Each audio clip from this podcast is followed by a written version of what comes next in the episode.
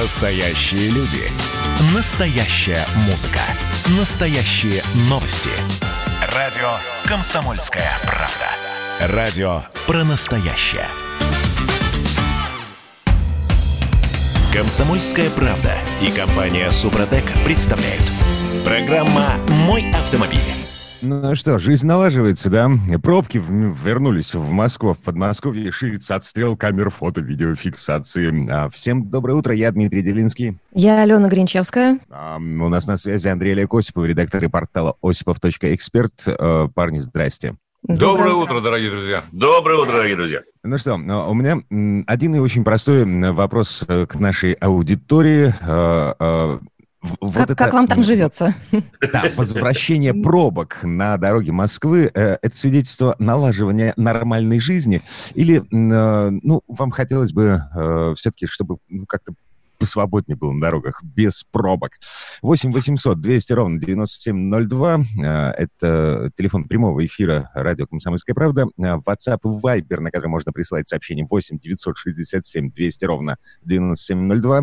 Ну что, мы ждем сообщений, ждем ваших звонков и э, приступаем к обсуждению. А, Андрей, Олег. Да, более того, скажу, вот эти номера, которые вы, Дмитрий, очень любезно озвучили, наверняка понадобится тем из наших радиослушателей, кто захочет получить ответ на вопрос по поводу выбора транспортного средства, либо какого-то технического аспекта его эксплуатации, потому что традиционно в заключении этой получасовки, так сказать, в, ну, в последние да, четверти минут, часа да. мы будем отвечать э, на вопросы, естественно, расскажем о тех автомобилях, на которых сами ездим. Ну а что касается э, пробок в Москве, то, по-моему, это было неизбежно.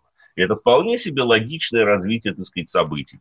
Я считаю, что это не следствие ну, возвращения к нормальной жизни в полном смысле этого слова, а это следствие отмены э, карантинных мероприятий.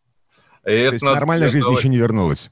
Э, нет, нормальная жизнь нет, потому что нормальная жизнь – это когда все заработает, когда мы станем немыслимо богатеть, будем ходить в рестораны – Э, сжать всем подряд. Ну, ну хорошо, а чего, чего, собственно, ждать, если уже девятибальные пробки вернулись буквально на следующий день после отмены э, режима самоизоляции? Совершенно верно. Вчера, вчера мы с Андреем имели удовольствие два с половиной часа провести в жутких пробках в Москве по причине смены тестовых Тут автомобилей. удовольствие в кавычках, конечно, ну, надо да. взять большое. А, то есть я вам должен сказать, да еще на фоне 32-градусной жары. Это было весело. Это было, конечно, угу. нечто.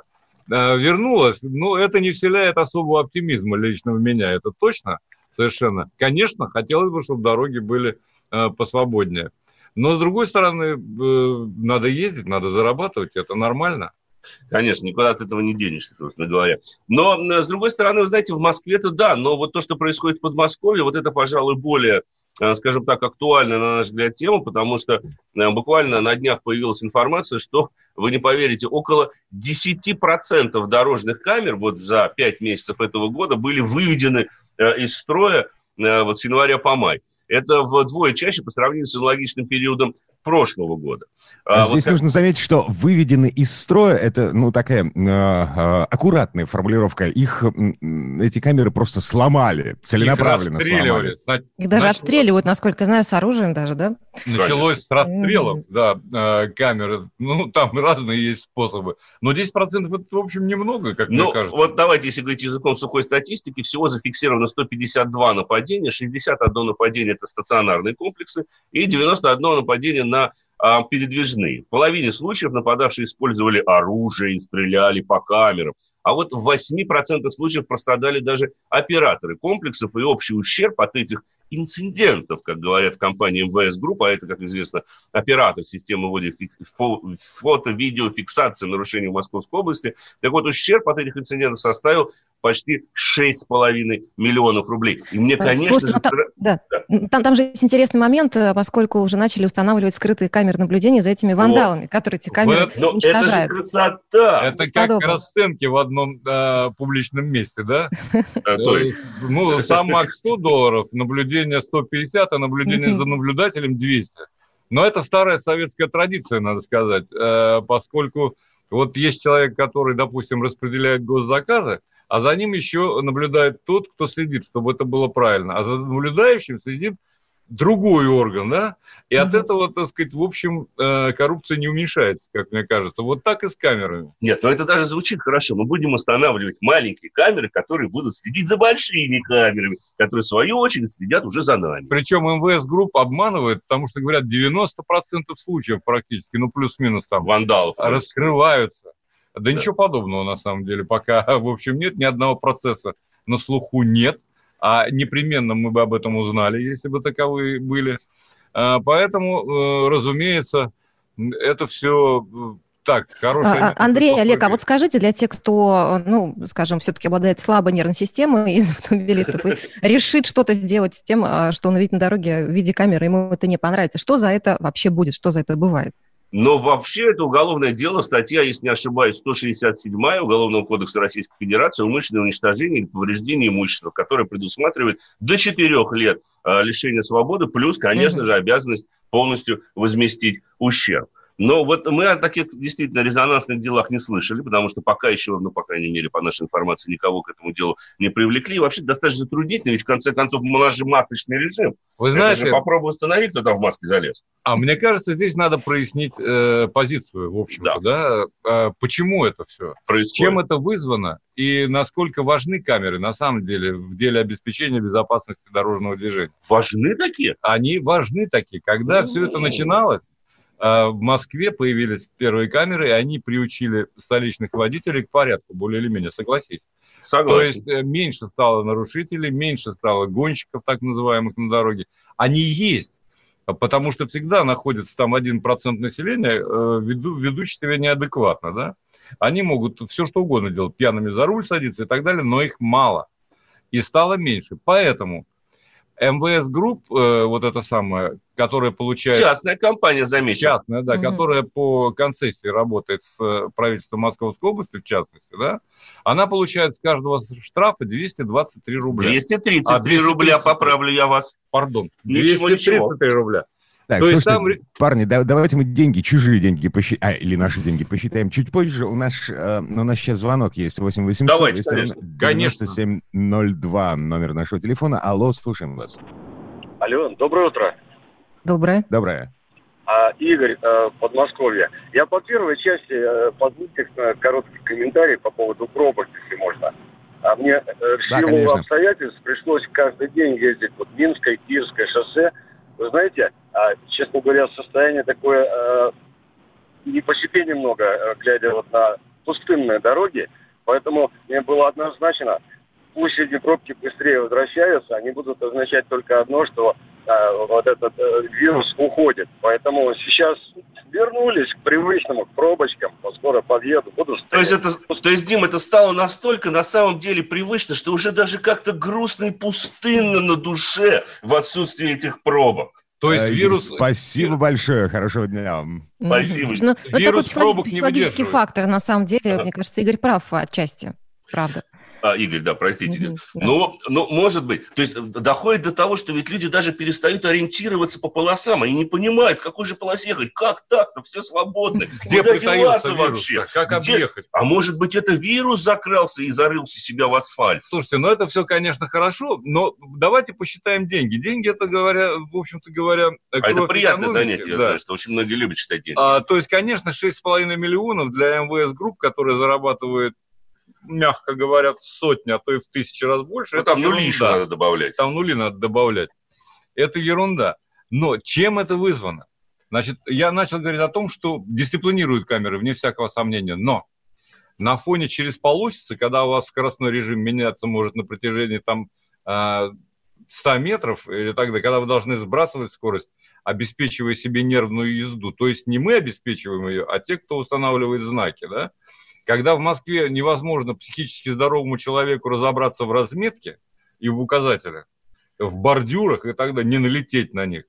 То есть это все, конечно, э, становится, мягко говоря, вызывает, мягко говоря, раздражение. А я бы сказал, что еще больше раздражение меняется постоянно э, э, те скоростные лимиты, которые мы видим на большинстве подмосковных дорог. Ведь, как известно, сейчас в Подмосковье, да и, в общем-то, много лет назад была начата программа глобального, глобальной реконструкции магистрали, но и, к примеру, на некоторых дорогах я искренне не понимаю, как э, при очень небольшом потоке, даже в час пик, можно устанавливать ограничения там, в 90 км в час. Они зачастую выглядят попросту издевательскими, э, и как результат, и к этому можно же добавить то, что сейчас люди людей массово начали штрафовать за ту самую среднюю скорость движения, о чем мы говорили Несколько неоднократно. Раз. Но это не только тебя возмущает, между прочим. Это возмущает даже, собственно говоря, некоторых депутатов Государственной Думы. Вот процитирую, что заявил по этому поводу первый зампред Комитета Госдумы по госстроительству Вячеслав Лысаков. Он не одобряет, конечно же, как любой нормальный человек, вандализм, но на самом деле понимает недовольство водителей. По его словам, Проблемы возникают из-за слишком жестких ограничений скорости на трассах, по которым можно ехать гораздо быстрее. Далее цитата. Это сделано не для безопасности, а для зарабатывания денег на штрафах. И камеры в таких местах растут как грибы. Люди это понимают, что выливается в ненависть по отношению к тем самым комплексам. Да, Дмитрий? Mm-hmm. Вот, да, вот слушайте. Это, да.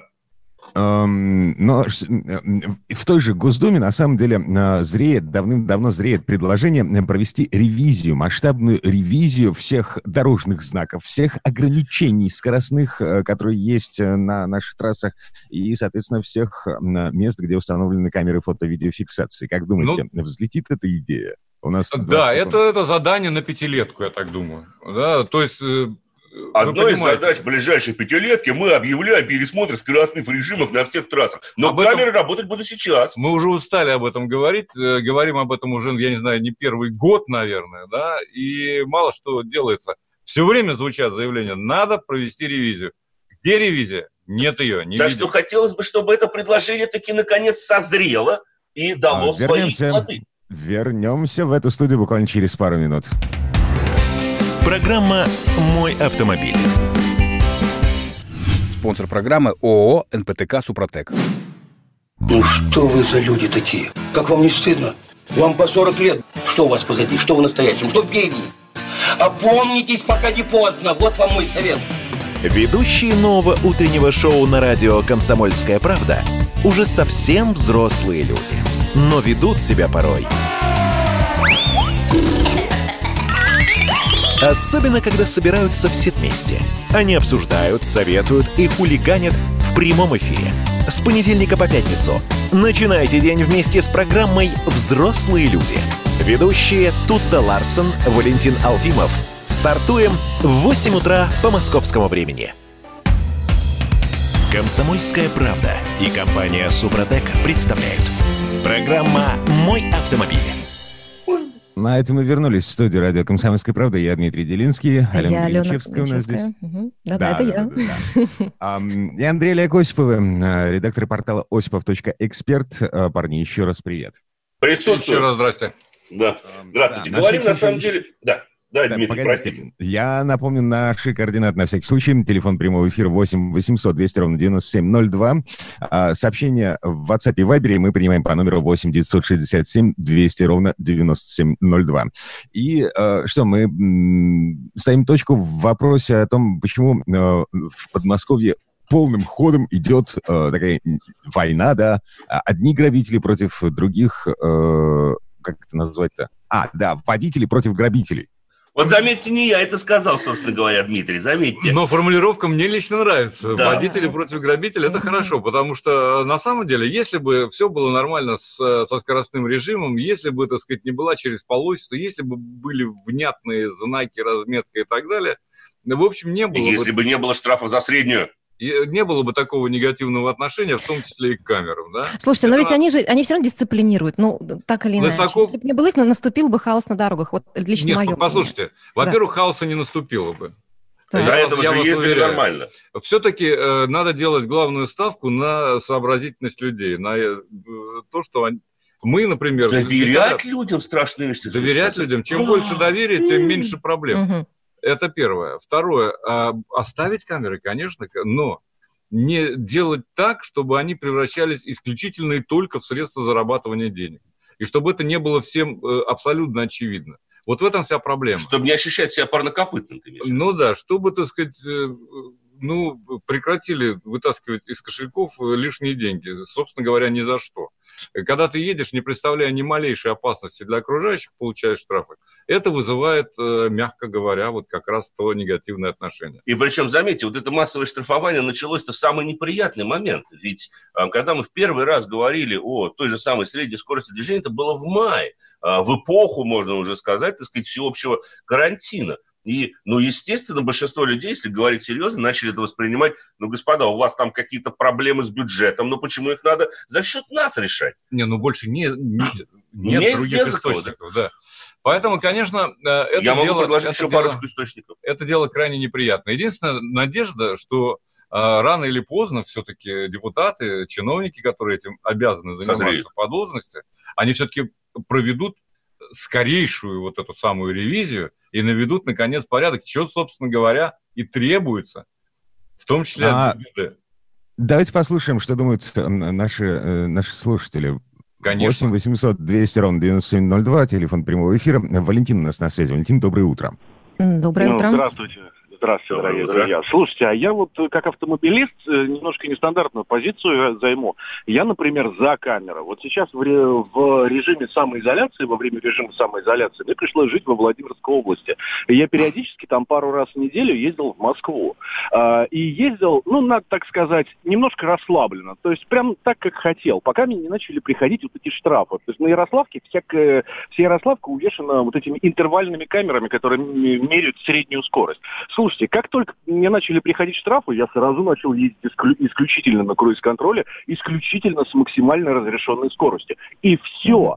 Другое дело, что мне категорически не хватило, и когда я первый раз ехал, и потом, и так далее, вот, я считаю, что нужно на каждом столбе, на каждом столбе повесить огромные э, информационные указатели о том, что вот здесь меряется средняя скорость. Так что будьте внимательны и так далее. Валентина, позвольте вопрос. Вот вы, когда сейчас перешли на режим движения круиз-контроля, вы считаете, вы стали ездить безопасно, и действительно это очень серьезно сложилось, повлияло в положительном смысле на безопасность движения? Слушайте, когда я еду по трассе, пусть даже относительно свободной, но на которой есть машина со скоростью 140 км в час, я так. разгоняюсь, я притормаживаю, я перестраиваюсь из левого ряда, ряда в правый, потому что меня никто не пропускает, обгоняю машины. Это одна история. А когда я встал на трассу, включил круиз 110 и двигаюсь исключительно в потоке, и никому не мешаю, и мне никто не мешает, это совершенно разные истории. Я с вами согласен, но разве вас не смущает странное ограничение скорости в 90 км в час на том же самом Ярославском шоссе? У школе я так же, как и вы, по нему, так сказать, частенько езжу. И за майские праздники, как говорил как в одном эфире, два раза смотавшись на дачу обратно, получил 12 штрафов в общей сложности. Ну, у меня за один день было 8 штрафов, это только в одну О. сторону, да, в, обрат, в обратную сторону я не, ну, слава богу, уже не нарушал. Вот. Да, меня смущает. Да, я считаю, что скорость должна быть больше. Да.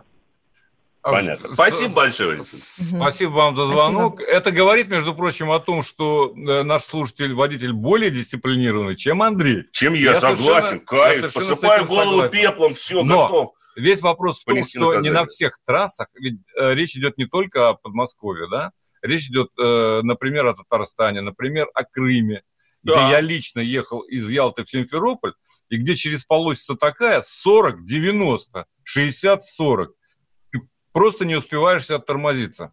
Предлагаю не останавливаться с выслушиванием мнений наших уважаемых радиослушателей. Простите за тавтологию. Доброе утро. Доброе. Анатолий у нас на связи. Анатолий. Доброе утро. Да, доброе утро. Я бы хотел немножко возродить предыдущему звонившему. Потому так. что по России на круиз-контроле ехать невозможно. Э, трассы федеральные, они одна полоса в одну сторону, одна в другую. Едет какой-то большой груз, там 60 километров. Хочешь, не хочешь, ты будешь его плести за ним, пока не имеешь возможности обогнать. Так что мне кажется, ну, Анатолий, это некорректно да, по поводу камер. Валентин говорил о трассах, которые позволяют ездить на круиз-контроле. Ярославка – это одна из таких трасс. Значит, Здесь я не полос в одну сторону. Да. Ну, я сам живу в Самаре. У нас э, километров 10 вот таких трасс на всю Самарскую область. Анатолий, а у вас там в Самаре как, среднюю меряют или нет? Мне просто интересно. А, да, на некоторых участках, а, но опять же, говорю, там не позволяет разогнаться до такой скорости, чтобы нарушать.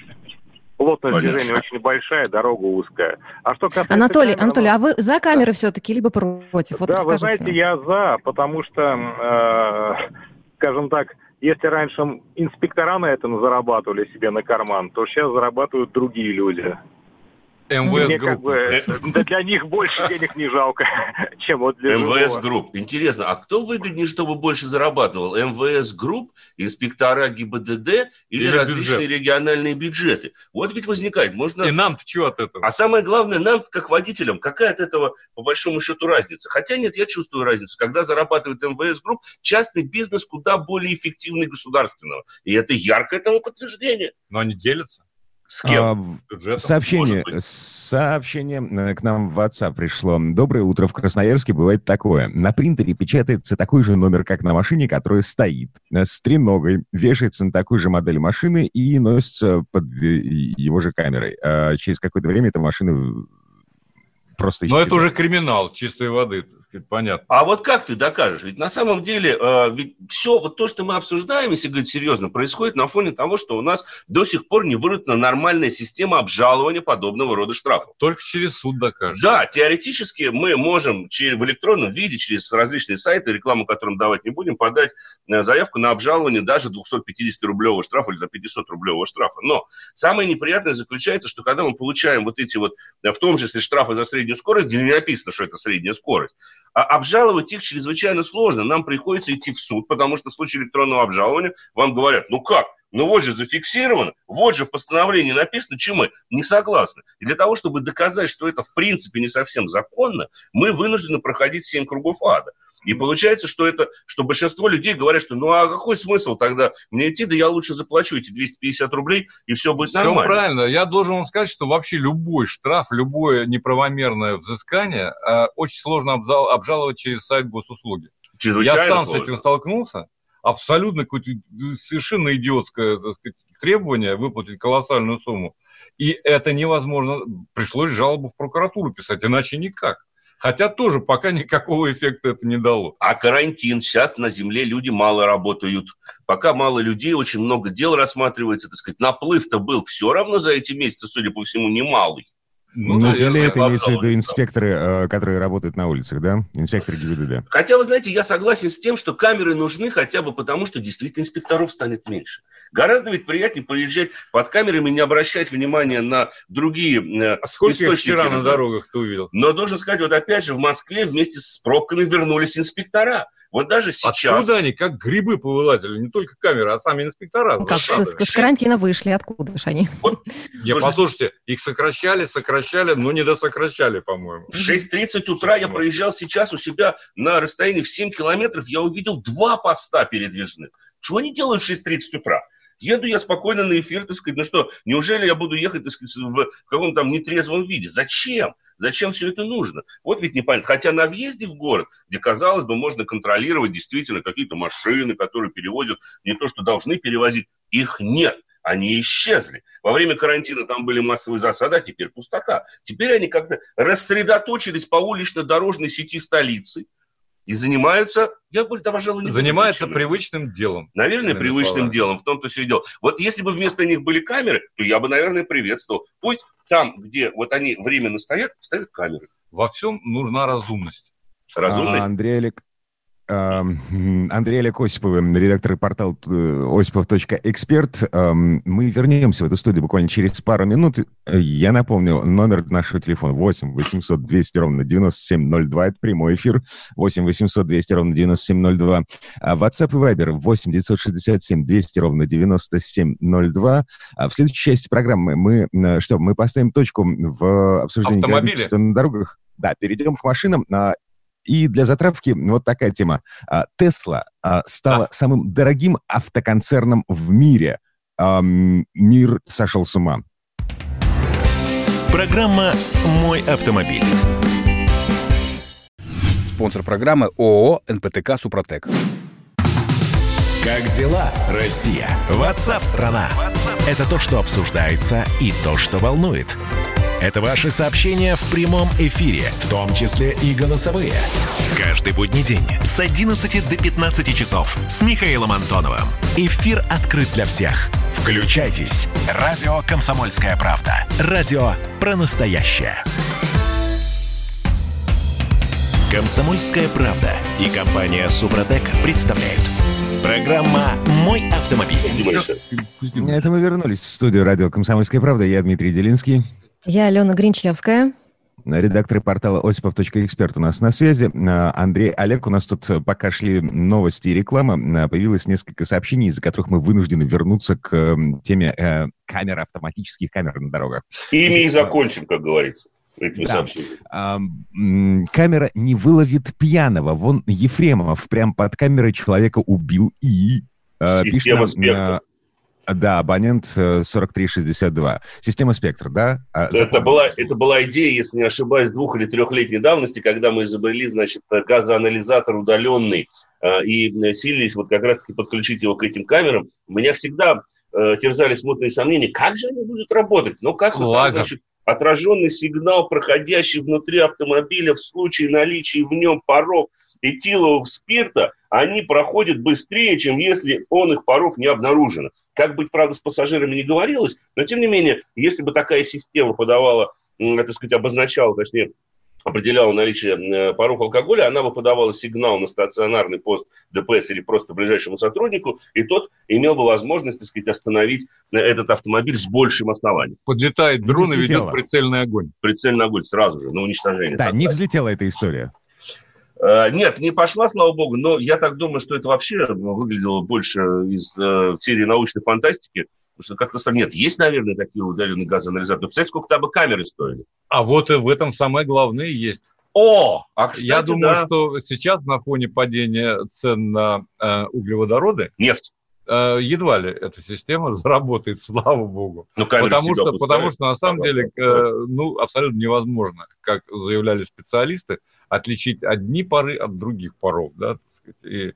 Парфюм от прочего. Парфюм а, от прочего. Тем не менее, мнение насчет того, что э, камеры, автоматические камеры должны фиксировать не только нарушение ПДД, но еще и состояние водителя, оно не единственное. Э, э, житель Москвы, э, номер 5710, да, прислал нам войс, э, к сожалению, мы не сможем его сейчас поставить в эфире, а, войс такого содержания. Ну, когда же уже, наконец, камеры автоматически будут э, фиксировать, выявлять пьяных за рулем и вообще состояние водителя? Я думаю, что... То есть я мечта думаю, такая никак... есть у людей. У водителей причем, заметьте, да, мечта? Ну, а фиг знает.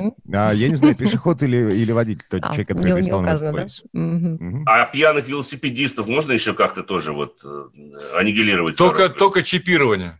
О, кстати, да. Больше никакого выхода нет. Абсолютное мозговое чипирование. Да. В общем, э, слушайте, ну, чем мы о глупостях об этих будем всерьез рассуждать? Ну, все это несерьезно, как мне кажется. Лучше подытожим смс-сообщением нашего слушателя, последние четыре цифры 5121. Для дисциплинирования водителя нужны хорошо видимые информационные таблички. А раздражение, видимо, вызывает именно тот факт, что комплексы находятся в частной собственности. Считая, что отдавать налоги и сборы в частные руки – полнейший бред. Ну, там не все все-таки уходит Э, в налоги сборы, но в этом есть сермяжная правда по той простой причине, что мы, допустим, получаем штраф с учетом скидки 250 рублей, а 233 рубля идет компания МВС Групп. Соответственно, государство остается всего несложной математикой, можно посчитать, сколько там 250 минус 233. 17. 17 рублей. Вот это то, что получает государство от комплекса фото и видеофиксации. Прекрасно ведь. Так, еще пара цифр. 8 800 200 ровно 9702. Это номер прямого эфира радио «Комсомольская правда». 8 967 200 ровно 9702. Это WhatsApp и Viber.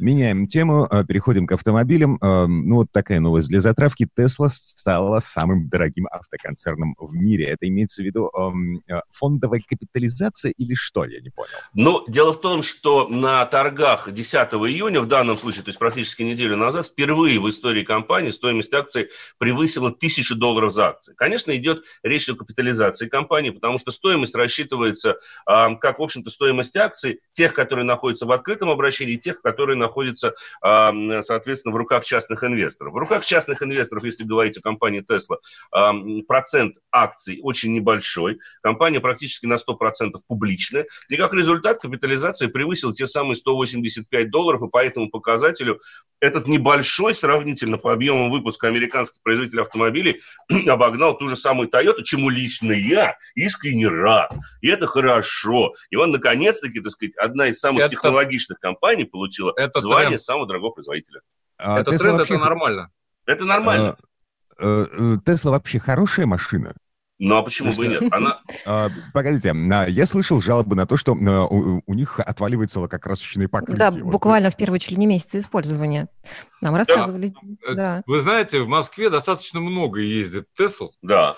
Mm-hmm. Наверное, да. Не существует на свете автомобиля, к которому нельзя было бы предъявить претензии. А вы знаете, как Я отваливается просто... лакокрасочное покрытие у той же самой Тойоты, которая чрезвычайно тонко, что традиционно для азиатского автопрома? Я уж не говорю о том, что ту же Тойоту в Питере выпускают. О. И как у вас там с лакокрасочным покрытием? Короче говоря, это все обычные, так сказать, придирки и, ну, не знаю, массовых жалоб, допустим, в публикациях Consumer Report, а этому стоит доверять источнику. Да. Этому весь мир доверяет источнику. Там таких случаев э, ну, практически не зафиксировано.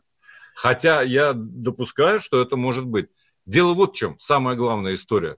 Как-то раз глава крупного концерна американского рассказывал мне, что ну что это вот, это было, правда, в 90-е годы еще. Уже mm-hmm. тогда зарождались новые тренды в автомобилестроении. Он мне говорит, ну, вы понимаете, что вот эти все ноу-хау, вот эти все виртуальные, э, так сказать, всякие там программные дела, э, это же ведь не капитал настоящий. Вот у нас стоит пресс, у нас стоит там то, пятое, у нас огромные, так сказать, заводы. Вот это реальная, материальная, так сказать, Ощутимая. стоимость, да. Ага. Вот за что э, надо, под что надо выпускать акции. Поговорим все, о Google. Все изменилось, да, все изменилось, поэтому сейчас э, куда важнее, чем железо, вот эти вот новейшие технологии, в том числе программы. Тесла с точки зрения технологической самый продвинутый автомобиль в мире. То есть интеллект дорожает, ты даже Абсолютно, хочешь сказать? Да, это, это, нормальный, это нормальный тренд. И, конечно, автопилот это Тесла, первая, да, первый ну, массовый, да, конечно. Массовый работающий. Автопилот, работающий, реально. Вне зависимости от того, сколько там аварий, в какой забор он въехал, так сказать, и так далее. В любом случае, это работающая система. И у нас же КАМАЗ тоже делает автопилот теперь. Вот посмотрим. Значит, КАМАЗ наш я, сделал, они представили. Я уже не говорю о том, что как всякая э, технологичная вещь, это красивый автомобиль. Да. Просто-напросто. А КАМАЗ, который сейчас... И экологически безупречный. Ну вот, кстати, связка с КАМАЗом, чтобы э, уже немножко перейти к более прозаичным автомобилям. Э, акции Тесла подорожали после того, как э, Илон Маск объявил о том, что он может уже наладить серийный выпуск грузовика. Тесла Самитрак, по-моему, назывался. Это действительно очень большой шаг, Я потому видел, что это да. самоуправляемый грузовик, который в режиме самоуправления может, так сказать, в том числе перевозить грузы. На что наш КАМАЗ, который тоже наверняка подорожает в ближайшее время, конечно же, представил свой первый электрогрузовик с очень оригинальным и жестким, я считаю, названием «Чистогор». Вот это отлично. Вот у, на, у них Тесла Сэмми, а у нас Чистогор. Э, я помню, середину 90-х Светогоры, а, вот. которых выпускал в Москве. Боже милостивый. А, о, Ладно, кни... не будем об это этом.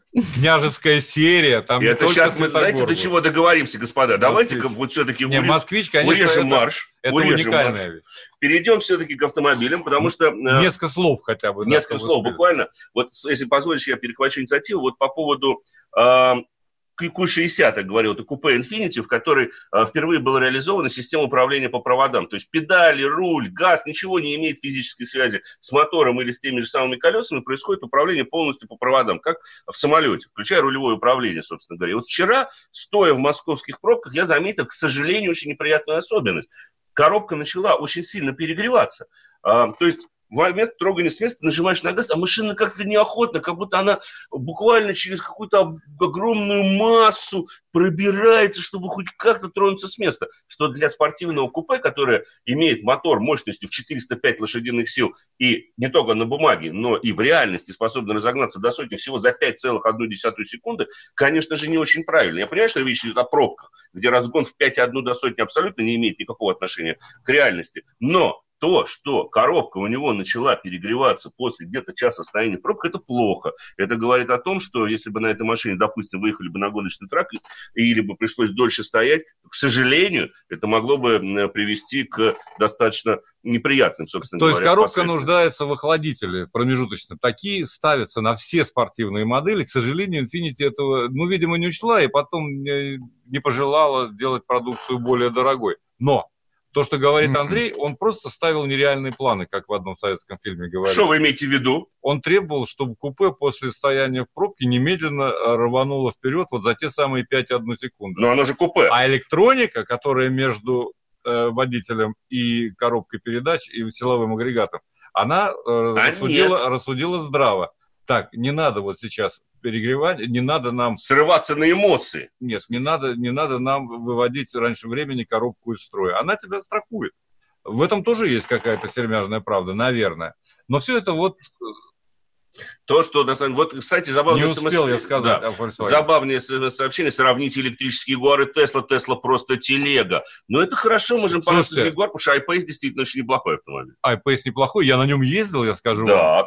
Э, он очень хороший автомобиль. И он но... хорошо космическую станцию имитирует. По я бы ни в, коем, ни в коем случае э, не как бы утверждал, что он на порядок лучше. Потом Ягуар он один, а Тесл несколько. И скоро даже грузовик появится, не говоря уже о пикапе. Поэтому, да, возможно, но с другой стороны, это опять же самый тренд. И, э, кстати говоря, дорогие друзья, присылайте свои смс-сообщения. Те, на которые не успели ответить сейчас, наверное, ответим уже в следующих эфирах. Спасибо.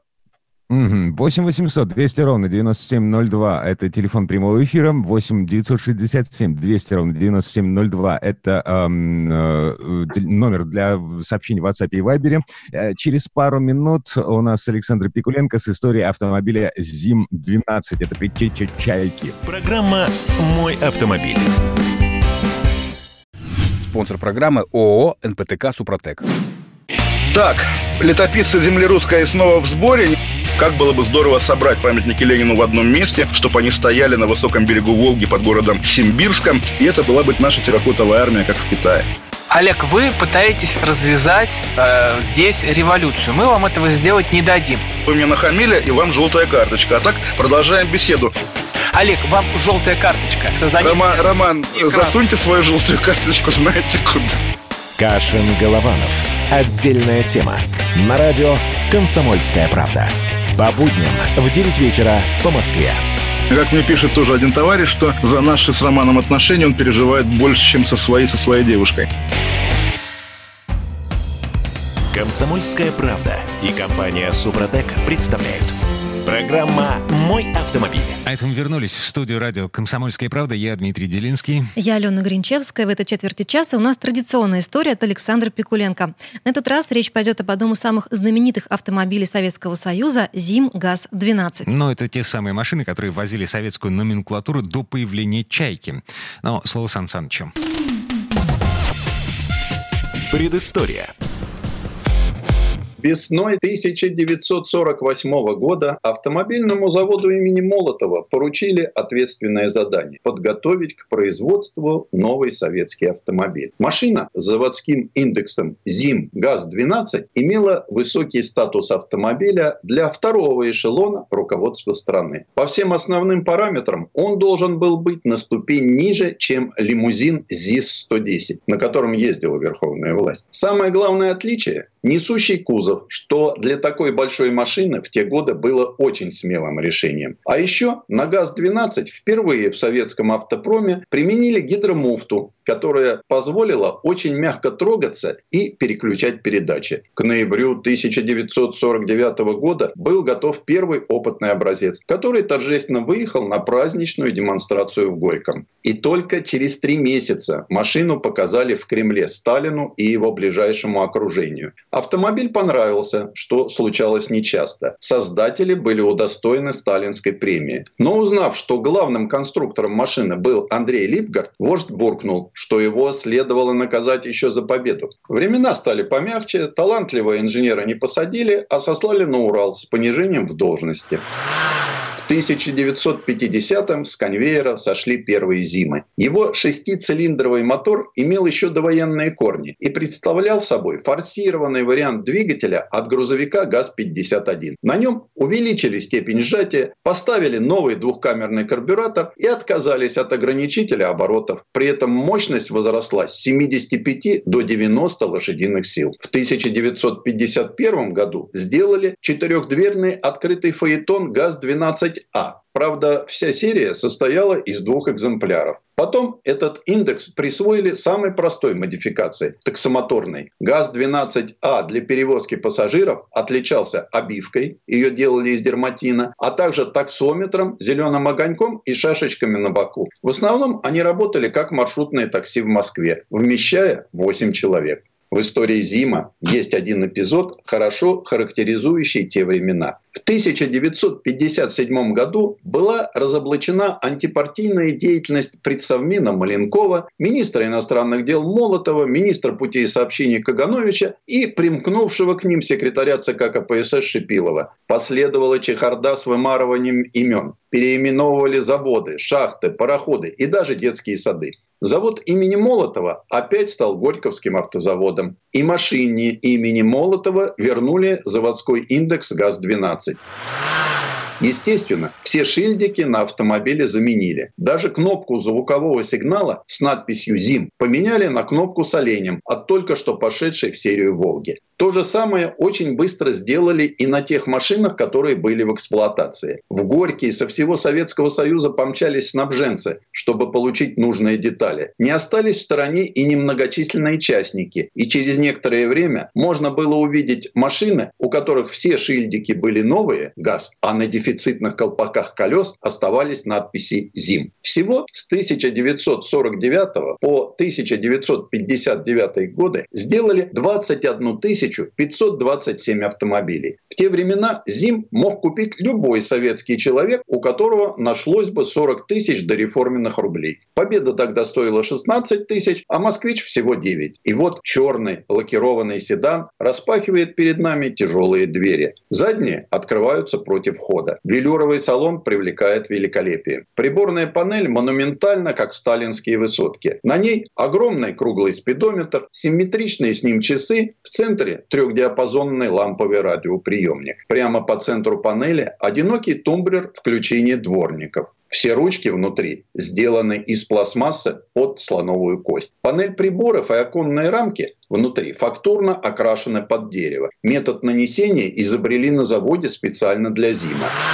ГАЗ-12, конечно, машина для пассажира. Огромное пространство сзади получено за счет удобства водителя. Переднее сиденье близко придвинуто к рулю и закреплено намертво. На спинке переднего дивана богато отделанные шнуры ручки и огромная алюминиевая пепельница. На полу два откидных сиденья стропантена. Они раскладываются в три приема. Сначала откидывается сиденье, потом пол спинки, а затем еще пол спинки. Несмотря на внешнюю хрупкость конструкции, они довольно удобны и позволяют выдержать дальнюю дорогу. Хотя те, кому по рангу был положен зим, на них не сидели. Задний диван просто царский. Он рассчитан на двух упитанных пассажиров. Огромный капот откидывается в бок в любую сторону. При необходимости его можно снять целиком без всяких инструментов. Достаточно отпустить защелки. В моторном отсеке все доступно и очень лаконично. Вообще, за исключением изобилия хрома, на зиме нет ничего лишнего. Сзади три небольших фонарика человека. Это габариты и стоп-сигнал в виде звезды. Направление движения водитель показывал руками.